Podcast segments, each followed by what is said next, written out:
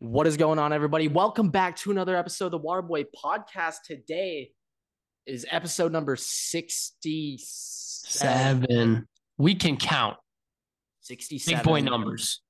And over the weekend, me and Everett, there was just one thing on our minds. There was just a big number that just struck us right in the face. 97% of everyone watching this is not subscribed. So go like and subscribe right now. Go do it right now. Like and subscribe. Like and subscribe. Big red button, click it. Like button, click it. You want more Waterboy content, more Waterboy analytics? Click it. All right. More Waterboy shorts? Subscribe. Click it. There you go. Thank you. All right. Let's get into the episode. All right. Everett, a horrible weekend for us.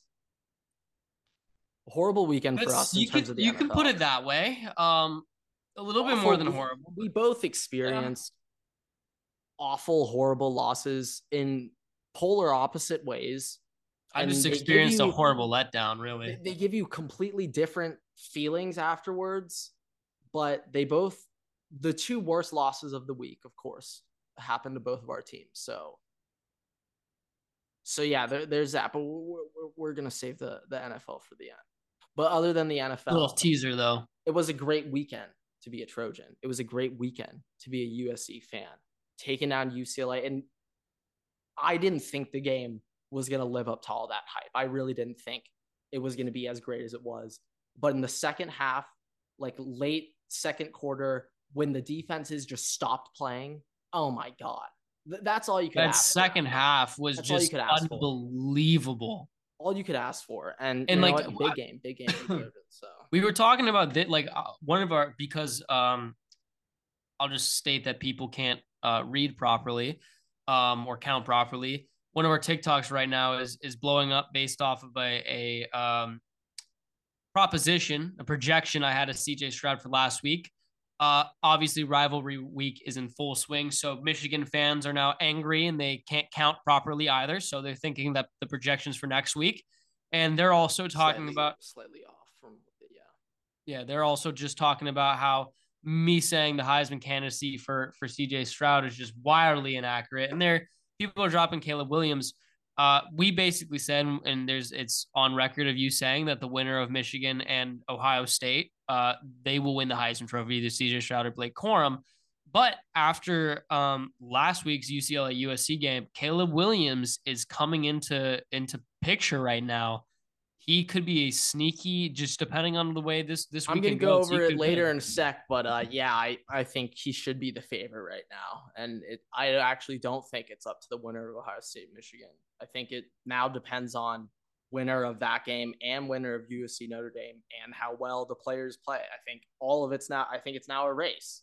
Also, before, keep in mind, I didn't really think it was, but now it is. It is. Notre Dame is an 8-3 team, but as of late, they've been playing way better than an 8-3 team. So no, we're gonna be getting. It's gonna be a tough match, but we're not doing much preview today. More of a reaction to the weekend. This week's episode schedule is it's in flux. We've got a special episode coming out on Thursday. So our kind of weekly schedule for episodes is a little off. It's a little off. Yeah, slightly off. But Everett, we're recording this on Monday, November 21st, opening day, or I guess day 2 of the World Cup.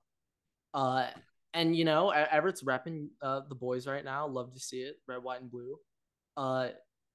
So earlier in the game, you know, of course, Captain America Pulisic linking up with Timothy Weah, hitting nice little cheeky little goal. Don't forget that they almost had an own goal on Wales too very early on. They were looking like they were gonna take the lead there too. No, yeah, I mean, based off the first half, I thought like, holy shit, we're actually about to win like 2-3-0. But obviously it didn't happen. All I gotta say though, second half, I don't actually know shit about soccer, but that penalty call late. That penalty call late in the game was just straight bullshit. Match fixing by the ref. There was no contact to the head or neck area, nor was there a lowering of the crown by the defensive player. It was definitely not targeting. Should have been a no penalty. I don't know why they called that a penalty. it was completely clean. There was no targeting. I will also add that there was, I believe it was a massive shove on Wales onto Pulisic, that they just ruled that was completely clean, which is complete BS. I mean, there was both sides pretty shit reffing, but it's just I was god damn, zero. Like, what the hell was going on? I mean, it was early in the, it was late in the first half too. Wales, the ball was going out of bounds, and a Wales player shoved a U.S. player into touching the ball, and the ball went out. Just little things. You know, it's the little things, but I mean, at the end of the day, it's the second half of the U.S. played a bunch of little. Yeah, I did expect. Babying up, turtling up, and I was God, if you, I mean, obviously you can't just be well, why didn't you just play like you were in the first half?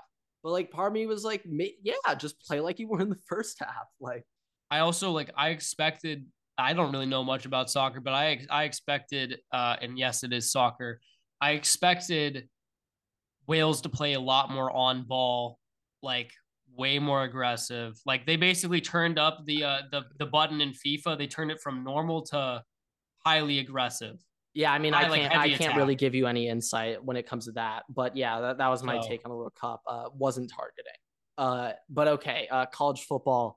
Everett, horrible news. So we're recording this on Monday, but some big leaks and rumors just came out that will be officially announced tomorrow morning, that EA Sports is announcing that NCAA football will be delayed until 2024. The only reaction I have, Everett, is God damn it, EA. Can't have anything nice. I mean, I know EA has the NFL deal and they have the license for that, but they still have it for college too.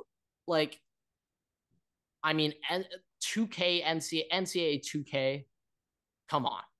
Now that'd be something. 2K would do that. It, right? Story mode would be hilarious. Literally all, I know 2K. What you they accept would money from a bag man, get suspended your first year. It would be so funny. It'd be hilarious. I hope they do something like that. I wouldn't put it past 2K, but just disappointing. But I mean, I don't expect anything less from. Don't expect anything less from EA Sports, the money-grabbing corporation we all know and love to hate because they make every single video game we play absolutely dog shit. Yeah, you know, not a good look. Not what I wanted. Definitely not. What I just, it's just, I fully expect this game to be worse because they have an extra year to work on it rather than being better. I think the longer the game is in EA's hands, the worse it gets through the development cycle. Potentially so. We'll see what happens. I mean, maybe they redeem themselves. I'm not betting on it, but terrible disappointment. We'll just have to wait and see. It's terrible. Another year, actually. So who's going to be the cover athlete then? I don't know. They can make it current. They can make it, I guess, at the time, active college football players, because they can get the cover athlete should be every single athlete that was not able to be on an NCAA game for the last. Now they'd have to put 10 people on. It's got to be 10 years since NCAA 14. So maybe that's what they're doing. Number. They want it to be an even 10, an even decade. From instead of going from 14 to 23, just go. From my God, it's been a decade. It'll be Marvin Harrison Jr. Maybe Marvin get on. Well, he won't be in college for that 2024 season. Or I guess he's eligible after next year, right? It wouldn't even be Quinn Ewers or Caleb Williams. It would be Arch Manning. Arch Manning. It will be Arch Manning. Arch Manning. Book it right now. Cover of NCAA football 2024. Oh my God! What if they delayed it? So Arch Manning. Arch Manning can be now. Now the conspiracy. NIL deal. NIL deal. Now they all NCAA. Now you might be onto something. I didn't even think of that. Bigger now, Everett. Now I actually that might NIL deal for the cover of Manning's on the cover of it. Holy shit! NIL deal. You fucking nip that shit out. I actually kind of think that's potentially on. That could be it. Low key, not even low key. Like high mid key. Could no, be. Just key. Yeah, just key. Just key. Just yeah, key. No, I mean, we'll have to wait and find out. But all right. That might be a good clip right there. I'm not going to lie. Yeah, no, I mean, we'll see. But okay, college football recap time, Everett. Time, right? Oh, yes. Oh, God. All right. Are you gonna do better than last week? Because we kind of had a doozy last week. I'm not gonna lie. Yeah, gonna do it good. It's good. It's gonna be way better this week. Also, that new timer. Talk about a retention time king. Oh my God. Yeah. Especially on YouTube. We just got our most viewed YouTube short off. Literally, in my opinion, the 30-second timer. I swear that was the reason. But no, I mean. Big brain moves, but all right. Tell me. Waterboy analytics. 3, 2, 1, go. Last Saturday was a reminder to everyone that college football is the craziest and most unpredictable sport on earth. Tennessee got bludgeoned by Spencer Rattler in South Carolina. TCU barely pulled off a last-second field goal over Baylor to stay undefeated. Georgia did not look like the clear-cut best team in the country against Kentucky. Ohio State and Michigan both struggled against Maryland and Illinois before their undefeated matchup next week, but the USC-UCLA game lived up to all the hype in an instant classic shootout. You had 3 seconds left. Got through that shit quick. I tried adding more stuff also when I was going over that.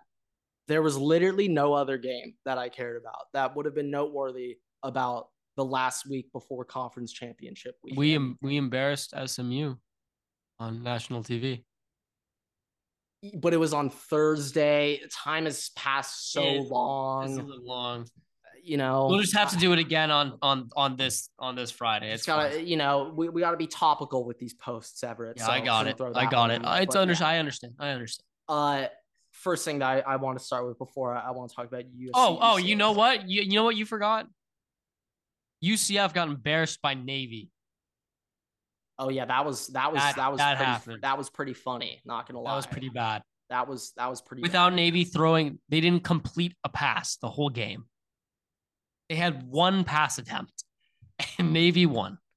Yeah, no, what wasn't the greatest look, but yeah, okay. First thing I want to say, rest in peace, Tennessee. It was a great season. I personally was rooting for Tennessee. I made a talk a while ago saying favorite. America deserves to see Tennessee versus Ohio State in the college football playoff. That won't be happening. It's brutal, brutal to be a Tennessee fan right now. And Hendon Hooker tore his ACL out for the season. Prayers up, brother. Hoping for you to get better. Obviously, you hate to see us, especially for a guy who's also, as everyone is well aware by now, a little bit older than your typical college quarterback, definitely will harm his draft stock. Hopefully it doesn't do it that bad. I think Hendon Hooker's a baller. Before the season started, I was one of his biggest cheerleaders. So he's going to go in the 6th round. No, I think he's definitely going to drop heavily now, but damn, I really, really like him as a player a lot. I did not like to see that, but good guy. Yeah, though. Brutal to be a Tennessee fan. In my opinion, one of the most brutal ways. It kind of shows how vicious and brutal the sport of college football is. They got that first number one seed in the college football rankings, were undefeated, and then the wheels just came rolling off immediately. They came more than rolling, dude. Like they exploded off the car. Yeah. Mm-hmm. For lack of words. I don't really know. Brutal. Just very, very rough to be a Tennessee fan. North Carolina also got upset. Drake May, rip his Heisman hopes. Those are done for. But I also just want to shout out everybody who's talking about how Drake May is like the Heisman favorite on our TikToks. Yeah, shut up. Yeah. Worry about Georgia Tech first. Yeah. But okay. This is a nice mini segue into USC, UCLA. We'll talk a little Heisman talk. So last week, I'll be honest, I did not think. I kind of thought, okay. I'll be honest, I kind of thought UCLA was going to beat USC last week. And so with that, I was kind of thinking like, Caleb probably won't be in the Heisman race. It'll just be down to Stroud and Corum. But we see Blake Corum with his knee injury, ACL, which I still think he's playing.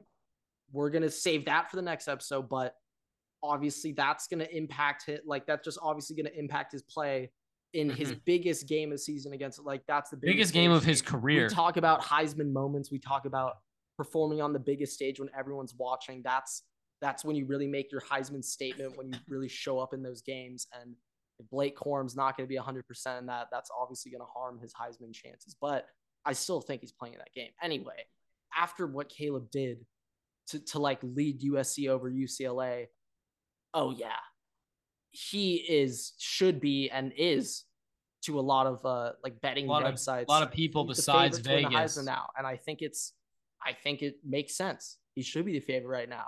And to be completely honest, I'm way more confident in Caleb Williams putting up like 400 yards and 3 touchdowns next week against Notre Dame than I am Ohio State against Michigan. Like, I'm way more confident in Caleb doing that.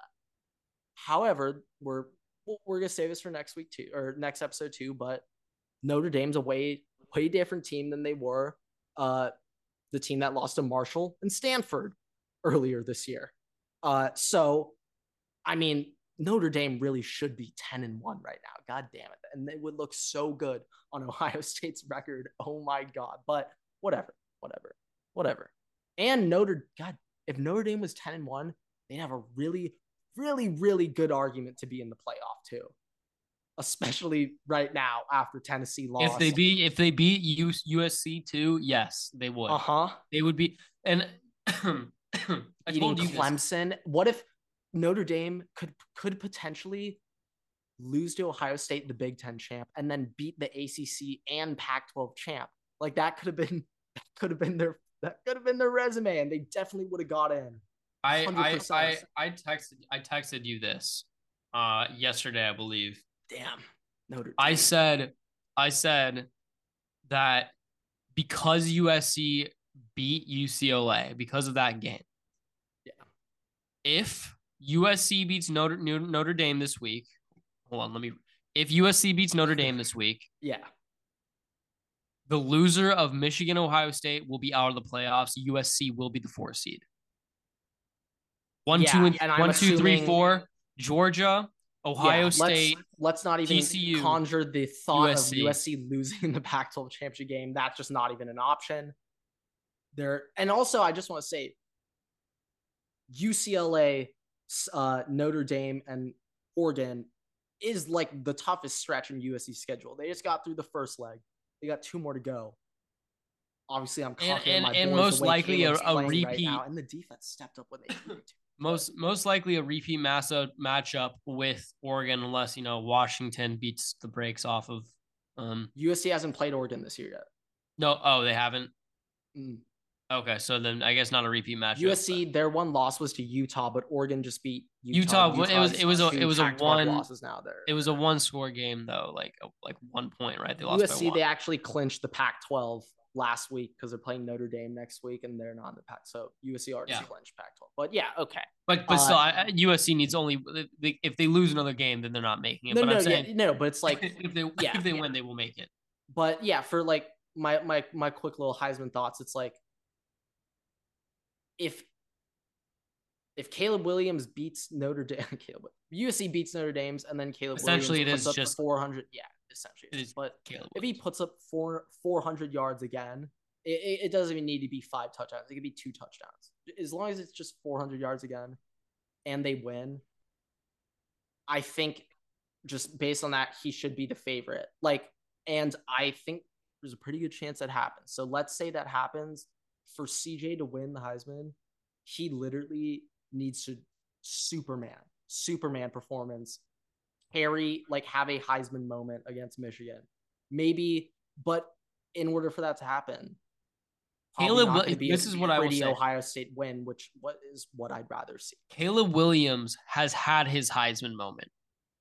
That game last week, the USC-UCLA game, that game was his Heisman game. He has an opportunity to do it again. But let me finish. Caleb Williams has his Heisman moment from the USC-UCLA game. CJ Stroud does not yet have his Heisman moment. No, that is true. But the thing is, he's done. I mean, a pretty poor. Well, he could have had a Heisman moment against Penn State, didn't. So went 0 for 1. But I'm saying Notre Dame, well, really early in the season, that's not a high. But I'm saying that shifts the argument. You kind of need to have opportunities to have Heisman moments again. No. I know that. And I'm not saying that like this week, CJ Stroud needs to have his Heisman moment. And if he doesn't, Caleb Williams already has that. Caleb Williams already has that. I definitely think it's Caleb's Heisman to lose. But CJ has a bigger platform to perform on next week. So, but I'm saying like, if Ohio State drops 60 on Michigan, which I don't think will happen, but if that, like, then CJ's one. Like that's locked up, brother. I agree with that. I more so was just looking at what's already been completed besides what has yet to happen. No, yeah, but I mean, also it's just like if you just look at like stats and numbers, it's like Caleb's like last four games. Hilarious. Unreal. But yeah, okay, let's talk USC, UCLA real quick. Most important and meaningful game last 15 years. Lived up to all the hype. Oh my God. Everett, fun fact. First fun fact. There were 1,162 total yards of offense in this game. No defense played. Oh. Yeah. Oh, absolutely no defense played in this one. And going into this game, I wasn't sure how USC would stop UCLA's run game. But in the second half, that was the answer. They didn't. But in the second half, in situational specific moments, they did get really big stops, which I literally haven't seen all year. They got pressure. No. The pass rush was very good. It's just the run defense is just terrible. A nightmare the whole year. But there was a healthy amount of like 1 or 2 yard, 3 yard carries in that second half to like stall or like halt the UCLA drives, get them off schedule, where it's like, I did not think we'd be able to do that. And we did. And that helped a lot. And DTR's hand not being able to like grip it definitely helped having them in third and longs, even though DTR could just run around their players and just pick it up with his legs, but whatever, that's not. It is just hard to run it even with your quarterback when you have such a little time left on the clock. No, yeah, of course. Now, we're going to talk about Caleb and DTR a little bit more, but I want to shout out Austin Jones. Transfer running back from Stanford, thrusted into the starting running back role last week after Travis Dye got hurt, and he was outstanding, okay? 120 yards, 2 touchdowns. Offensive line also played their ass off. Offensive line blocking was so good. Like, oh my God, beautiful. But I want to shout out Austin Jones for just suddenly having to just start biggest games of the year for USC. All right, son, you're the running back now. Like, come on. That's baller performance. Also, I want to make this statement too, by the way. In the NFL, running backs are the most replaceable position in football. In the NFL. In college, they are one of the most difficult positions to replace and to important. Do well. They are so important in college. Uh-huh. It is so difficult to have a good running back, and having a good running back on your team in college makes an incredible difference with how good your team will be. Like it's like in college, it's just like individual players have an opportunity to like shine more. So it's like when you just have an impact guy at running back, it's like that. When they can make 2 guys miss, like the average running, like having a running back, like every running back in the NFL can make men miss. Every running back in the NFL, they all can do basically the same thing, minus the very top echelon of Dalvin Cook, Alvin Kamara, like those like the freak top athletes. Right, the freak athletes, Derrick Henry, right? You can't replicate size like that kind of thing, but you can replicate skill set for the most part. Mm-hmm. In college, you can't do that.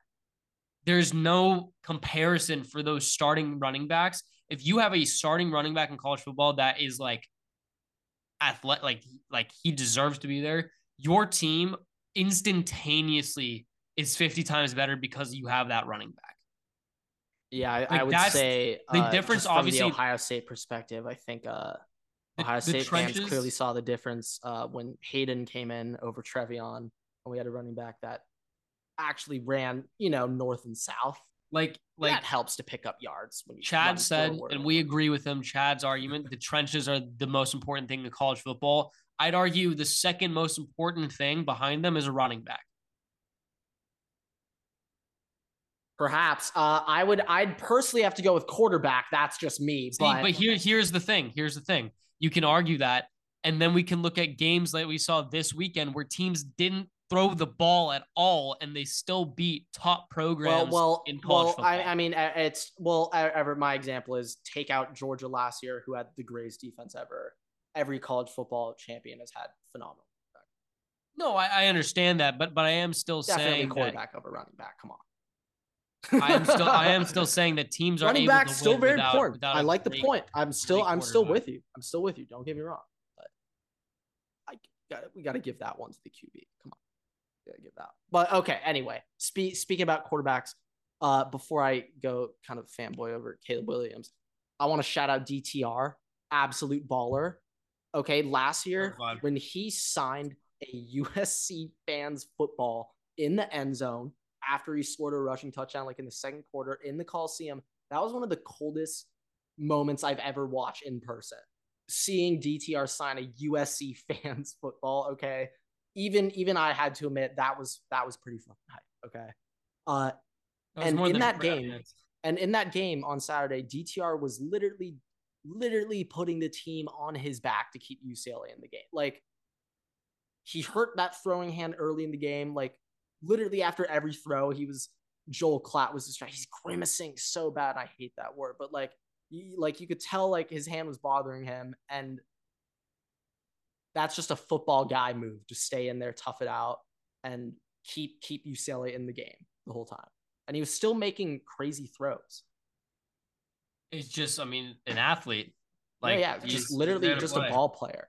But now Caleb Williams.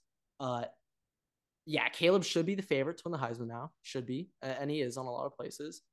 The one thing that really stuck out to me about Caleb was how good he is on the run, evading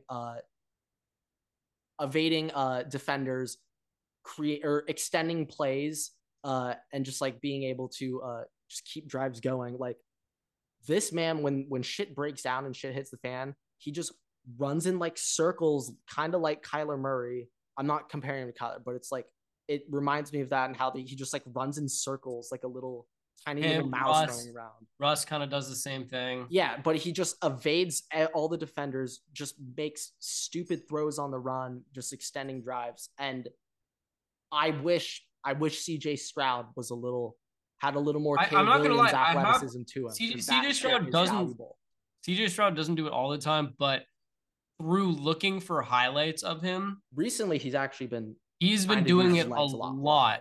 I've seen a lot of times where the pressure comes in and he runs out to the side, makes a running throw, or he runs out the side doing pressure, a lot more, then he runs back out. And I think that skill set's going to be very useful come playoff time. No, yeah, I do think though Caleb's just a little. Oh no, Caleb's way more athletic than CJ. Oh my God, what Caleb was doing, just running circles around the UCLA guys. And also part of me was thinking, just damn, if UCLA had some skill guys, geez, that game would have been, because I did not know any, I'm not sure if they have any NFL draft prospects at skill. UCLA or USC? UCLA. If DTR, I think I might have misspoke there, but if DTR had some weapons, that game could have gone differently. I agree. Jordan Addison. I agree with that. No, yeah, but that's kind of all I had on that game. What else you got on college football? Okay, so I actually had a question for you, and this is something I'm going to ask you now rather than save it for Thursday. I saw a picture the other day of Ohio State, their equipment staff, taping over the Ohio State helmets. Oh, I was going to bring this up in the episode later, but and yellow tape to make Michigan helmets. So why do they do that? What's the point of that? I was going to explain it on the next episode, but screw it, I'll just do it now. So Ohio State Michigan week, Ohio State has a lot of many traditions. just for the week leading up to the game, things that they do on campus. So first big tradition is every single M on the campus, they will get red tape and put an X over it, every single M. So if there's a building with an M, somebody's got a ladder up there, put a tape over it. If there's a bunch of statues with tiny little writing, tiny little X's on each little M, on like literally every M on the campus will be covered up with X's. And I'm pretty sure that starts today, Monday. And that's just a school-wide thing. That's not like a football-only thing. That's everywhere on campus. In terms of football team itself, so they have a ton of traditions. So Sunday tradition, have a team captain like lead the band, or like a senior. It was CJ for this year, but he like qualifies as a senior, whatever. But the cool one that you're referring to is the helmets. So scout team players for the Michigan game wear the disgusting, fucking gross maize, and I'm not even going to give them the credit of saying it correctly, disgusting yellow and shitty blue helmets with their crappy little wing things. The scout team wears those helmets, and throughout the whole week in the stadium, they're blasting Michigan's fight song, full volume, as loud as it gets throughout the whole fucking stadium, 24/7, wherever you go. You're just hearing the Michigan fight song. And the whole week, it's all Michigan week, okay? So leading up to this week, there is one period every single day throughout every single practice throughout the year. There's one period called Michigan period, where they run their specific Michigan design shit that is only for the Michigan game. So every single year, Michigan, Ohio State whips out a bunch of shit that neither team has seen the entire year, and it's a whole different playbook. It's the funniest shit of all time, actually. Like, obviously, you got your bread and butter, but Ohio State's going to whip out some fucking whack-ass tight end rollout, like, shit, and there's going to be – you're literally going to be like, I've never even considered that play in my life. And it happens every year. And so there's a Michigan period every day where, yeah, they go over their little gimmicky shit, but it's also just like the aggressive fucking hit period. Like, you're hitting someone right now. Michigan game, especially after last year, it's literally that game is about who wants it more. Whichever team wants to win more wins that game. That's pretty much how it's been for the past, I don't know, 15 years that I've been like really, really been able to remember every game closely. It's just whoever wants to win it more wins the game. And so I think especially after last year, we're going to find out. Maybe that loss to Michigan was the most important loss for Ryan Day in his Ohio State career, because that got him to pick it up. Based off the past couple of weeks, we can't say that with confidence. Maybe he's just been saving it. Maybe he's just been saving everything. That's what I'm hoping, Everett. That's what I'm fucking hoping. But I'm not going to lie. It does kind of sound like they live rent-free in each other's heads. So, yeah. We're, to be honest, we've been talking about college football a lot. I might say we'll transition, but there's one thing that I know you wanted to say specifically. I want to do my college football rankings too. So let's do both of those. Okay. So real quick, and I'll set this up for you. you wanted to specifically talk about the Ohio State and Michigan rivalry. Yeah, so this is no shit talking or anything. I'm actually giving a lot of respect to Michigan here. So first thing about the Ohio State-Michigan rivalry, although I hate Michigan with my life, I respect the shit out of Michigan, okay? Especially this year. Past couple years, I haven't, not going to lie. But especially this year, like, you respect your rival in this rivalry, okay? Michigan respects Ohio State. Ohio State respects Michigan. We both hate each other. Don't get that part wrong. But there's respect on each side. Okay. You don't see Ohio State and Michigan fighting in the tunnels. You see it with Michigan State because there's zero respect there. Okay. That's the difference. But that's the first thing. Okay. Second thing, Ohio State and Michigan is the greatest rivalry in all of sports. Okay.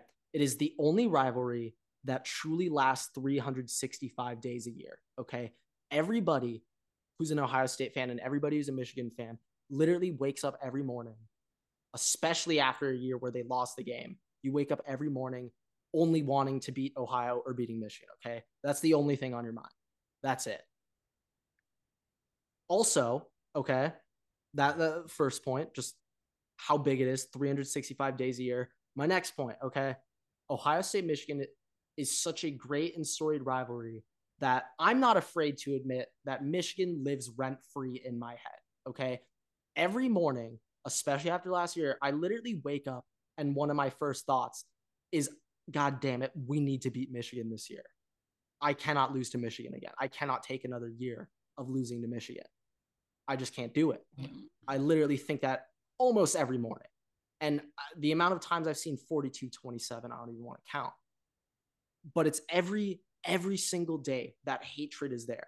Every single day, okay? There literally is not a day of the year where I don't think of Michigan or Ohio State and that rivalry game in some fashion. So it's a 365-day rivalry, okay? It's truly built on hatred, but also respect. Okay, you don't see bad shit going on. Obviously, there's shit talking, but nothing horrible. You don't see Steelers, Bengals trying to kill each other on the field. But yeah, that's my opinion on why it's the greatest rivalry in all of sports.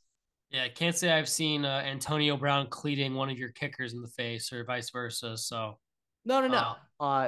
Yeah, I mean, to be honest, though, that is one of my favorite NFL moments of all time. But yeah, okay.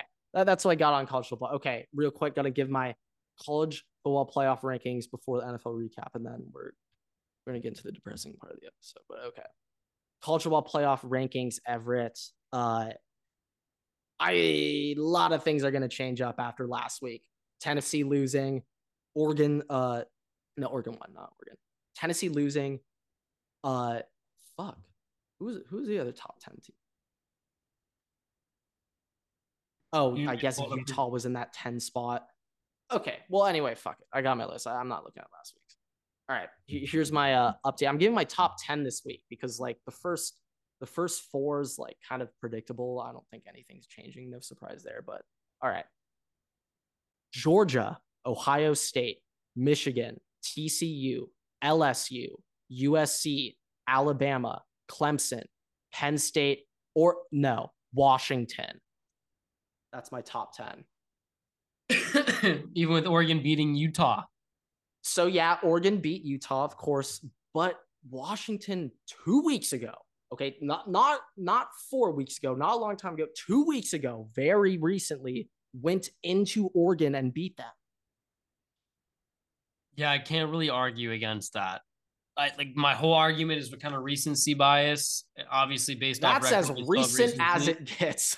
That's as recent as it gets. So, yeah. It's just they beat them in Oregon. Like, that's got to carry something, man. Like, that's got to matter. Like, what? Yeah, I can't argue against that. The funny thing is, though, Oregon is still ranked ahead of Washington in the Pac-12 because Oregon has only one Pac-12 loss to Washington because their other loss came to Georgia, but Washington has two Pac-12 losses. So Oregon's still ahead of them. Oregon will play in the Pac-12 conference championship. So yeah. Have they only played how many, have they not played a lot of Pac-12 games? No, they have. There's only one left. Oregon's got Oregon State next week, which, I mean, after losing last week, shit, the wheels of the wagon might really fall off. They just haven't played any of the good teams in the Pac-12. Is what it sounds like. Oregon, yeah, they lost to UCLA. Wait, no, they didn't lose. That was Utah. No, yeah, they didn't, or they beat UCLA. But gotcha. Yeah, okay. Yeah. All right. Okay. NFL recap. We'll get this shit over with. All right. This was the one that did really well. It wasn't the college. It was the NFL recap that did really well. I was like, what? That 30-second timer, Everett, I swear. I swear to God. There's no way the content was great in that last one. Though. I already know what's coming. Trust me. I clown my team more than yours. Yes, I will. I will clown more than yours. All right. 3, 2, 1, go. even though most of the game itself was horrible, Marcus Jones had the most exciting play of the weekend with his punt return touchdown. Jalen Hurts and the Birds railed back a 10-point comeback in Indy to beat the Colts. You'd think the Broncos would beat a team who lost to Jeff Saturday last week, but no, the Raiders got a dub in Broncos country. I don't really care about the result of the Bills-Browns game, but it's just a damn shame that we didn't get to watch that play in a 5-foot snow blizzard in Buffalo. And it was a very sad weekend for the Waterboy pod. Everett's Vikings got smoked at home by the Cowboys, and my Chargers ripped my heart out again for the 1,000th time in my life. About 5 seconds over. Yeah, well, I stuttered on the Jalen. I was letting that run either way, but that might be an in-post redo. Okay, fair enough. I don't know why. The last 2 weeks, you've been able to kill the college football recap, and the NFL recap's been a little stagnant. I think you guys can see which sport I was paying a little more close attention to over the weekend. But okay, some NFL quick NFL reaction news before we get to the stuff. Kill me. So first things first, Everett, the Canadian Football League Grey Cup. So like the Super Bowl of the Canadian Football League. Yeah, I know Chad Kelly won that. Yeah, and Sean Oakman won. Sean Oakman, like Baylor. Mm-hmm. So it was worth mentioning. He's still big? It was, yeah. He's still a very big human being. But it was worth mentioning. So, yeah. I didn't know Sean Oakman. Next thing, quick little shout out. JMO, Jameson Williams, has returned to practice today. My baby boy. But, okay, cool stuff. The Jets coin is still correct, Everett. Okay, the Jets coin is still right. Okay, they have not gotten a pick wrong. And coming up on this Jets coin, they have a loss to the Bears next week. And then they go on a 5-game winning streak, Everett. Versus one team included. Mine. So I'm just saying, Everett, personally, I want this coin to win. But I know if I follow the picks, I will jinx it. So I'm going to purposely fade all of the coin's picks for the rest of the year with my picks so it hits. I'm not going to lie, I'm helping out the coin. If that record, even if it's just the regular season record, if that record holds true, that coin has to go to Cantle. It's like, going to the Hall of Fame. That was why the Jets got there. Wasn't Zach Wilson. Ask Zach Wilson's teammates. They won't tell you it was him. I mean, fuck, okay, Zach Wilson would think it would be him, though, because apparently Zach Wilson thinks that having less completions than punts means that you were playing well that game. He actually have less completions than he had? 9 completions. They punted 10 times. Okay, I didn't know it was that bad. Okay, we got to talk about what he said after the game. So someone asked him, with the defense only giving up 3 points, you guys only scoring 3, do you feel like you let the defense down? And he answers, no. He's like, no other words. Just he's like, no, scratch his face. And there were some rumors going around from some like Jets insiders saying that obviously, no surprise here, pissed off some of his teammates. I would be so fucking pissed. When Josh Allen loses, he says it's hard to win games when your quarterback plays like shit. You know, like Josh Allen stands up to it, takes the loss. He goes, "We would have won if I'd been able to throw in the ball a little bit better." He's like, "That's me." All he had to say was, yeah, how to play wasn't up to our expectations. There's no way 3 points is good in his book. Like, get out of here, dude. I mean, Zach Wilson does really suck so much ass. Maybe 3 points is more than what he averages on you. Like, maybe that was higher than his expectations. Like, it could be higher than what his expectations were. Like, Jesus. Maybe like it'd be really funny. They average. It'd be really funny if he's like, no, that was the special team's fault for giving up. That'd be so funny. Per play, the Jets' offense averaged 2.7 inches per play. 2.7 inches per play. Wait, so yeah, no, they had what, like 100 yards? I don't even know if they had 100. No, I remember Garrett. Like there was a Garrett Wilson after the game was like, completely unacceptable performance by the offense. We need to be way better. That was, but his quarterback saying that was fine. Fully 100. If literally Zach Wilson, you tell me right now, like actually the Jets could have had Justin Fields, could have had JF1. If the Jets have Justin Fields now... Trey Lance could have just been healthy. Well, no, if Trey Lance is on the Jets, he literally would be out of the NFL right now with, like, he would have had his leg amputated by now. He played for the Jets. If Justin Fields is on the Jets right now, they still have the same record, but holy crap, they're a way better team because that offense can actually function. No, like literally, like they'd actually like have a chance of winning some playoff games. This is what I'm saying. We can go back and look at this in 3-4 months. Zach Wilson will not be the quarterback for the New York Jets after this year. He will not be on the roster for the New York Jets after this year. Well, this is the thing that a lot of Jets fans were saying. Our management's so shitty, he might still be here next year. And the Jets, even if he's still on the roster, Jets quarterback next year will be Derek Carr. Oh, my God. I'm personally in the fandom of Derek Carr to the Colts. But I have seen that as well. I've seen that as well, but I think Robert Saleh might be the Colts 29-year-old plus quarterback next year. We'll find out. All right, but I think Kurt's I don't stop will be in Indy before he retires 100%. Oh yeah. Yeah. Oh, 100%. This is where all old quarterbacks go to retire. Literally. It's a retirement home. Yeah, you get one season of them, and then you're dead. They might get Mariota after this year. Who knows? Wentz also qualifies as an old hat. Jameis? So, yeah. Jameis might be there. Jameis might be there. Might be. Andy Dalton might make a resurgence after this year. He might have it there. We'll have to find out. But okay, one thing that I wanted to say, though, I mean, Zach Wilson won't be on the Jets roster after this year. I was in my car listening to the radio because my car is just terrible and it doesn't automatically switch to my phone. So I was just listening to the radio because I'm too lazy. Okay. And the radio comes up and they're talking about Tom Brady. They specifically mention Tom Brady originally going to the Raiders.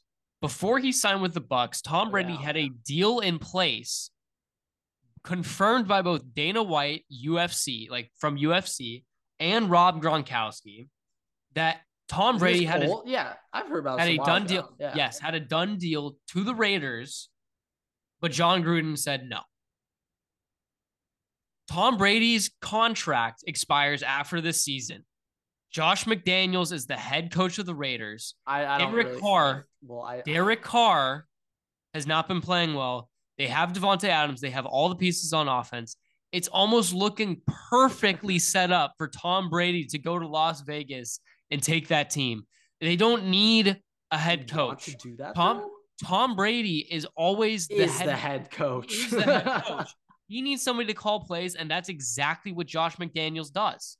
It's not even that. He just needs his offensive coordinator to, like, scout the other defense during the week, and Tom still does the plays and shit. But he just needs you to give him the scouting report. I don't think Derek Carr is going to be the quarterback for the Raiders after this year.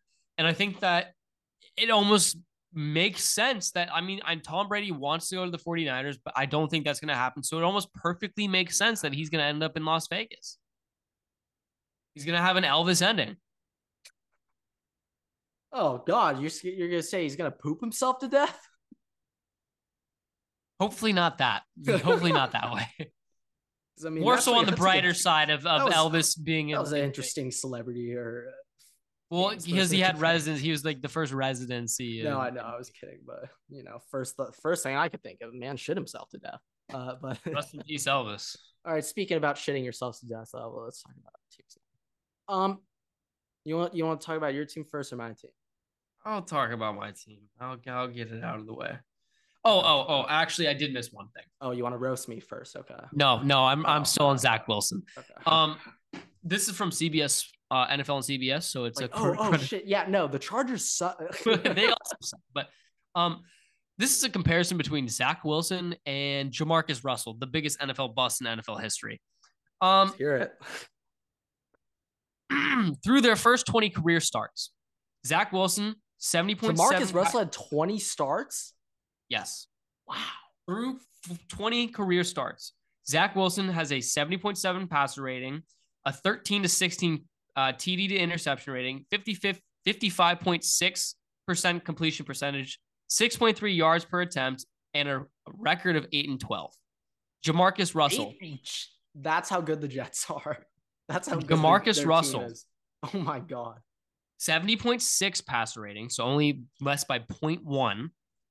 An TD to interception ratio of 15 to 13, better. Better. A completion percentage of 52.1, not much lower. Yards per attempt. Different eras. You should have a much higher completion percentage. Yards per attempt, 6.2, 0.1 less, and a win-loss of 6 and 14, only 2 losses less on a much worse team. The Jets are the thing is, I honestly have no idea who's on the Raiders when Jamarcus Russell was there. I literally cannot think of who their skill guys were, but Zach Wilson has a Garrett. Yeah. So I think Jamarcus Russell. No, he didn't have Terrell Bach. He didn't have Randy Moss. No, he wasn't there for Randy. No. So yeah. But still, that would be hilarious though. Jamarcus to Randy. Zach Wilson is almost as bad, if not as bad, as Jamarcus Russell, who is the biggest bust in NFL history. Yeah, we'll leave that up for you guys to decide. But yeah, so I was at this game. I can now say I've been to a historic game in NFL history. Let's just say you'll never forget that one. I will never forget. Neither will my bank account.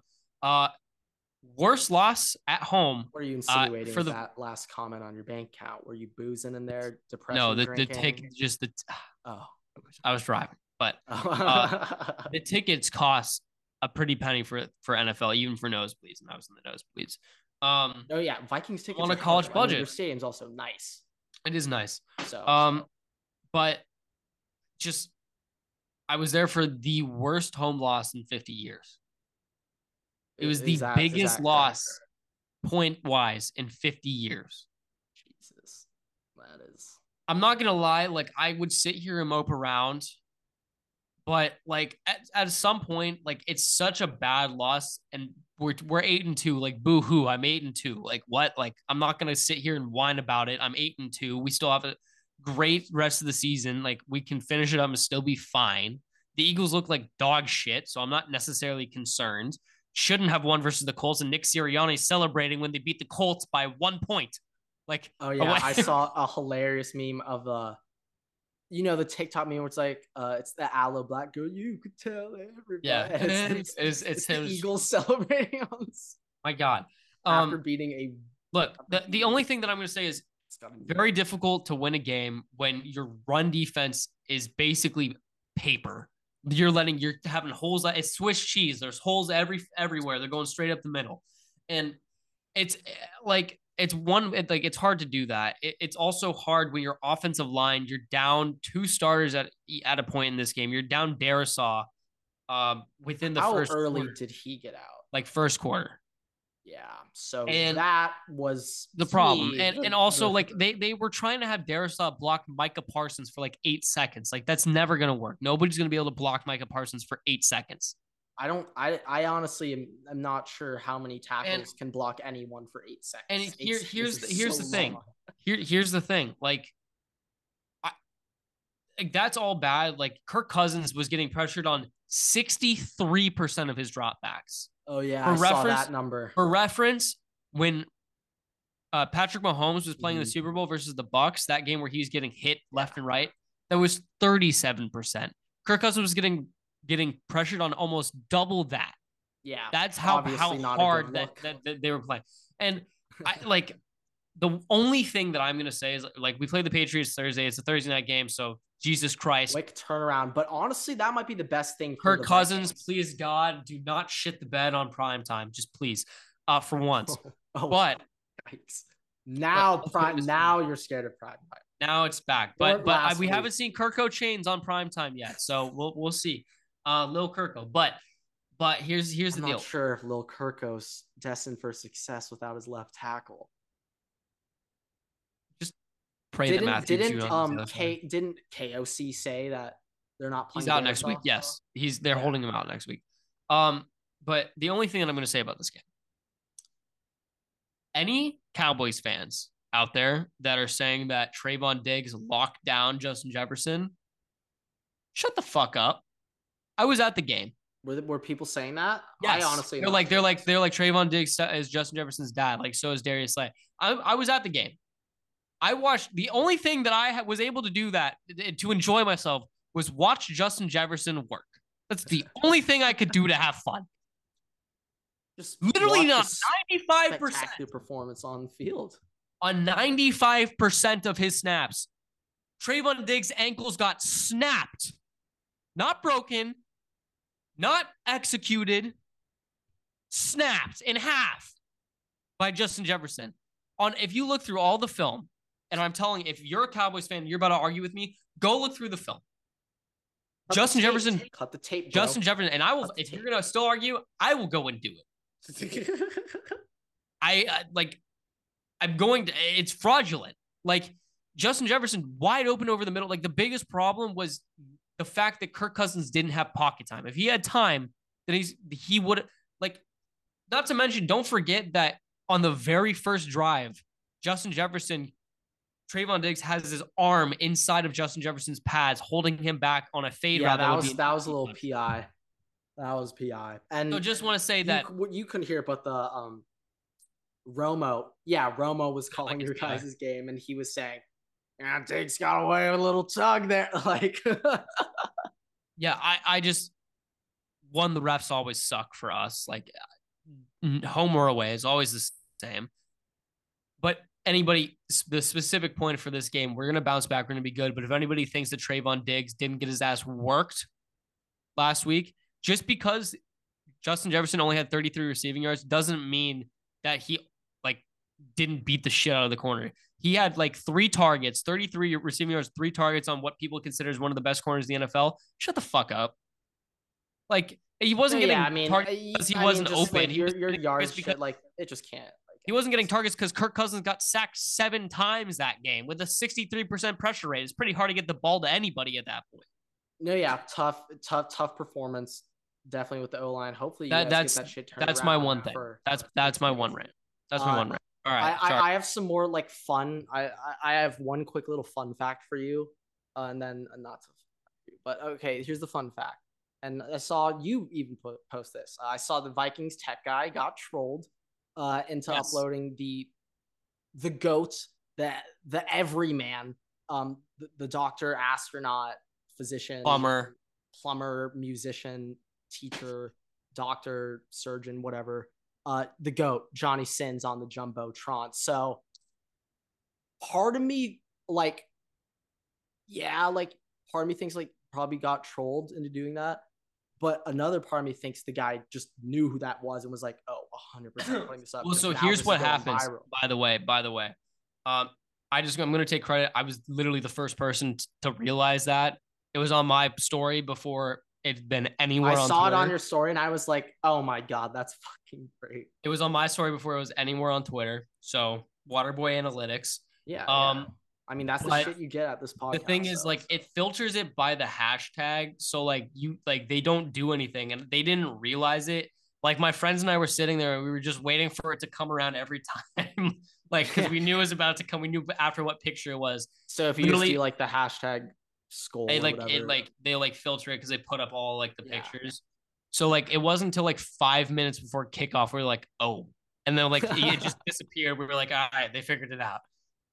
I mean, that's great though. I'm kind of hoping that the tech guy knows that shit and did it as a joke. But Everett, I have a not so fun fact for you, but it's also a not very fun fact for me either.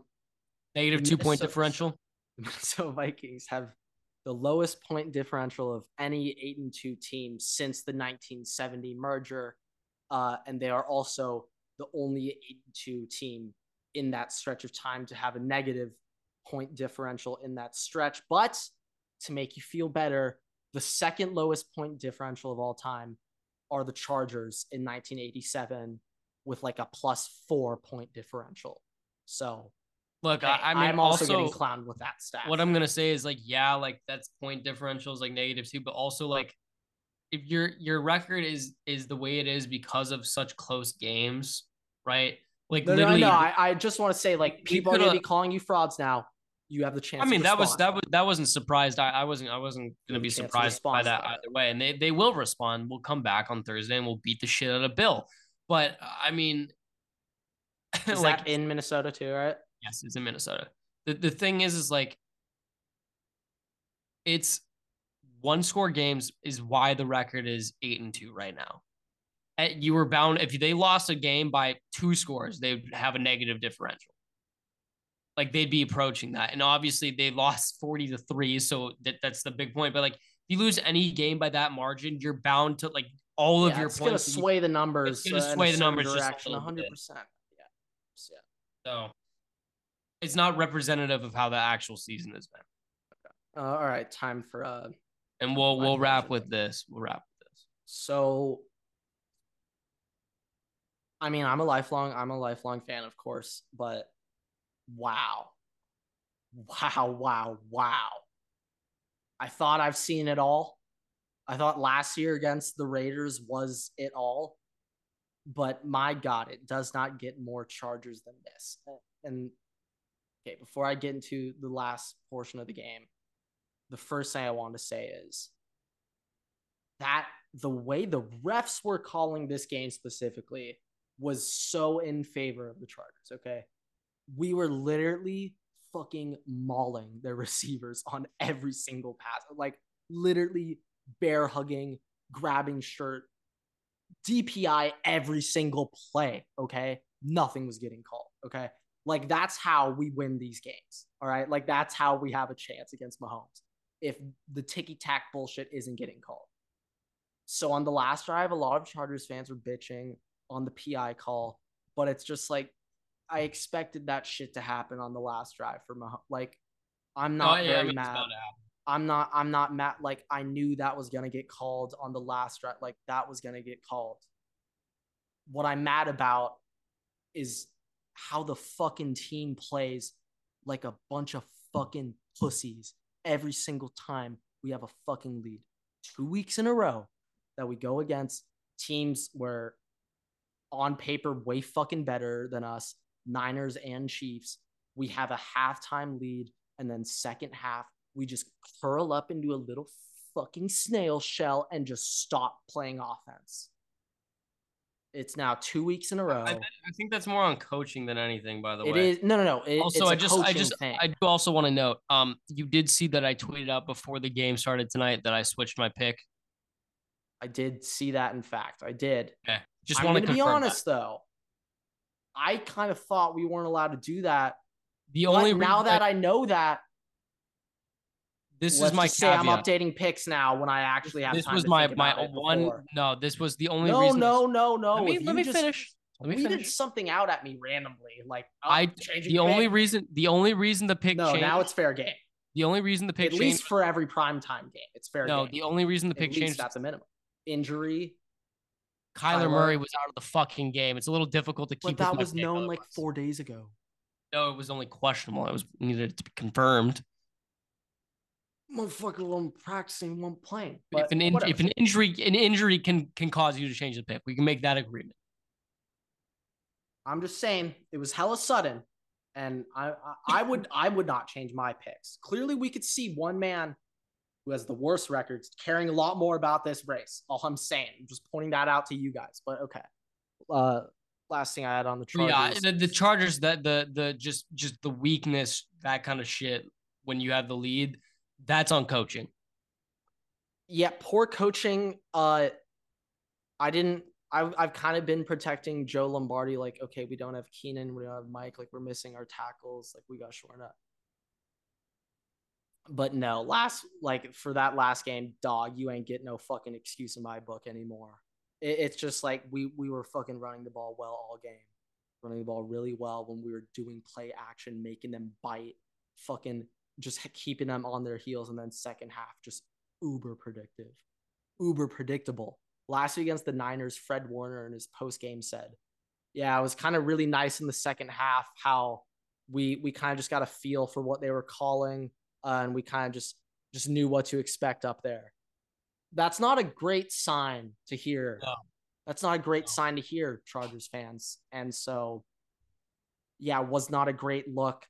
The last thing I just wanted to say is it's so fucking painful to watch. Justin Herbert, in my opinion, over the last 2 weeks, he's fully healthy now. Like, they ran a quarterback sneak with him last week and this week. First time he's done that since week one all year, or first times he's done that. He's moving around the pocket. He's sticking in there a little longer. He's more willing to take hits. He's extending plays, like risking downfield throws, taking shots. I just think he's more healthy now, and it's more of literally this Avatar, The Last Airbender type throws I'm seeing out of him ever. Like that first throw in the opening drive to Palmer was literally Avatar, The Last Airbender, just a moonbender dot, just right on the money. And I was like, bro, what the fuck is this offense? Like, what the hell is going on? Like, and I swear Herbert is just more confident in himself now to stick in there, take a hit. I think he just, in my opinion, he's just more confident in his body to take hits. And I think that's just helping the playbook open up a little, but it's like with Keenan back last week, I mean, he had 94 yards, 5 catches on a snap count, but it's just like, God damn, bro. We got to be using this motherfucker on third down. It's like, yeah, I think we'll see how they're utilized. Obviously Keenan's first game back off injury basically for the whole season. So, I mean, as the season goes on, the worst part though was Mike Williams re-hurting his ankle. But look, it is do or die time now. The Chargers need to pick this shit up if they want a chance to make the playoffs, and we'll see. That was our chance of maybe getting a bullshit back in the division race, but now it's all wild card. It's all wild card. So it's do or die time now. But with that, thank you guys so much for watching. Wait, actually, real quick question for you. So now that you're bringing up standings, I just want to pull it up real quick, the NFC.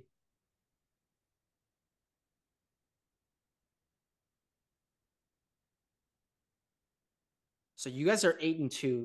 The next closest team is technically the Lions at 4-6.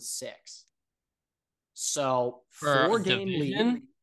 For the division, I'm saying. Like, that shit's pretty much wrapped already.